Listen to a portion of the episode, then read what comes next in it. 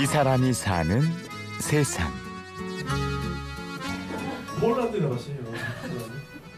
폴란드 하면은 어, 저는 쇼팽이 생각나. 한 기타리스트의 콘서트가 열리고 있는 이곳엔 무대도 없고 객석도 따로 없습니다.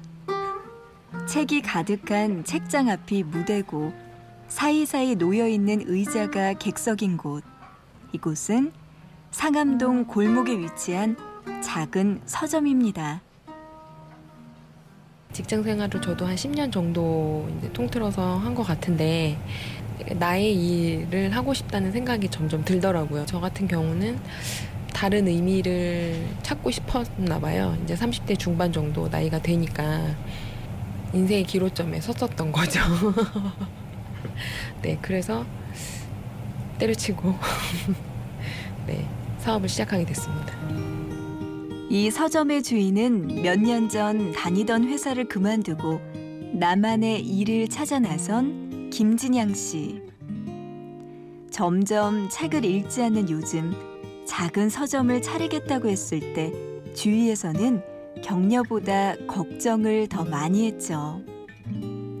하지만 진양 씨는 한번 도전해 보기로 합니다. 책을 막 좋아하거나 그렇지 않아도 이 공간 자체가 좋아서 막 이렇게 많은 분들이 와서 즐기고 약간 이런 공간이었으면 좋겠다고 생각을 했거든요. 그러니까 저도 직장에 다닐 때, 회사 다닐 때 뭐 점심시간에 잠깐 이렇게 좀 뭐 이태원이나 한남동에 있는 그런 좀 이렇게 감성적인 공간이나 이런 데 잠깐 갔다 오는 것만으로도 되게 이렇게 환기가 되고 되게 좋더라고요. 그래서 여기도 이제 직장인 분들이 많이 계시니까 어, 이렇게 좀 쉬, 잠깐이라도 쉴 수 있는 때였으면 좋겠다. 뭔가 이렇게 잠시 일탈을 하고. 직장인들이 점심시간에 또 퇴근길에 편안하게 들릴 수 있는 곳. 그런 서점을 만들기 위해 진양 씨는 재미있는 아이디어들을 떠올리는데요. 술 파는 서점도 그렇게 시작됐죠. 음악 페스티벌 이런 거 많이 하잖아요. 그거를 저도 좋아해가지고 이제 많이 다녀보고 했었는데 거기서 그 페트컵에다가 이렇게 맥주 꼭 마시잖아요. 그 느낌이 너무 좋더라고요, 저는. 그래서 맥주를 생각했던 것 같아요.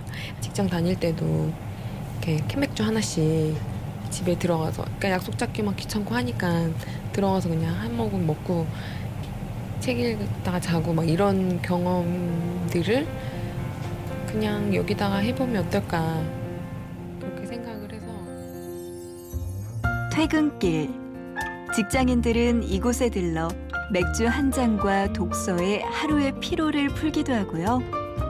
가끔 운이 좋으면 멋진 뮤지션의 공연이나 작가의 강연을 만나기도 합니다.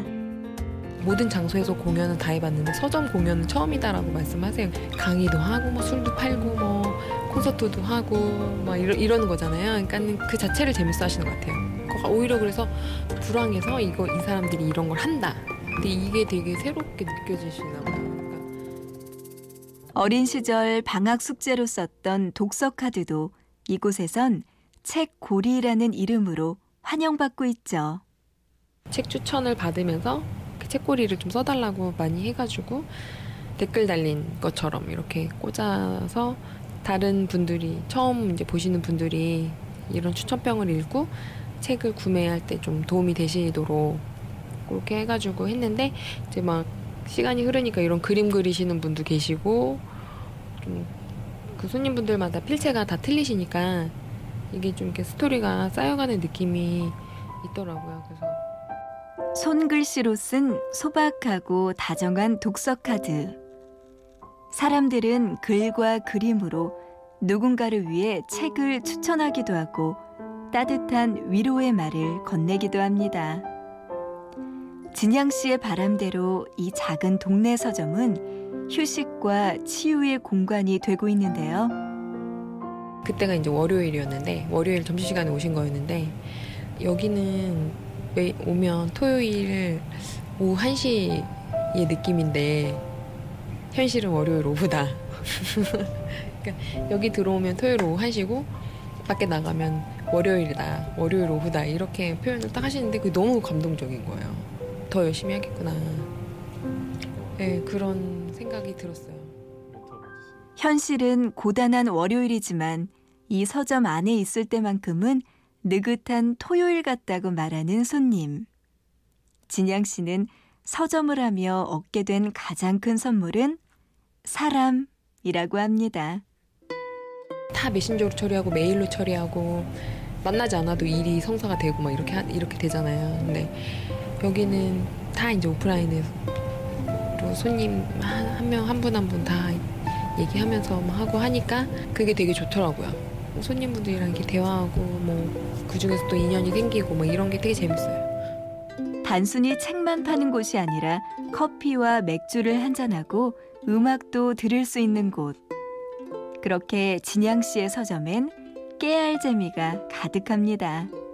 서점이니까 이제 책을 기반으로 하지만 그 그걸 바탕으로 뭐 벌어진 에피소드나 뭐 여러 가지 행사나 저희가 지금 하는 막 그런 거에서 깨알 재미를 느낄 수 있는 곳?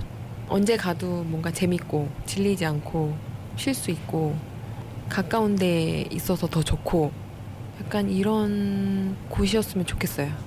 오시는 분들한테 이 사람이 사는 세상. 오늘은 빽빽한 빌딩 숲 사이에서 책과 휴식과 위로를 전하는 공간.